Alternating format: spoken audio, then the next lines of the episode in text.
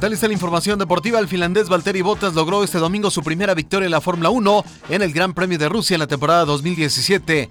El mexicano Sergio Pérez de Force India terminó en el sexto lugar.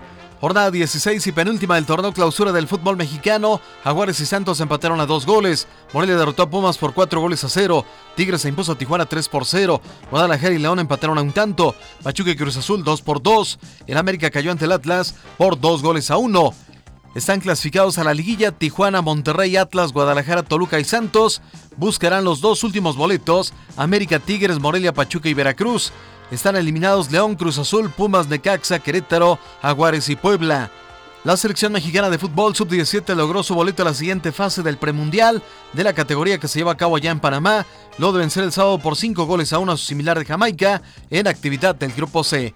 Para Radio Centro de Deportes, Ricardo Castillo Tapia.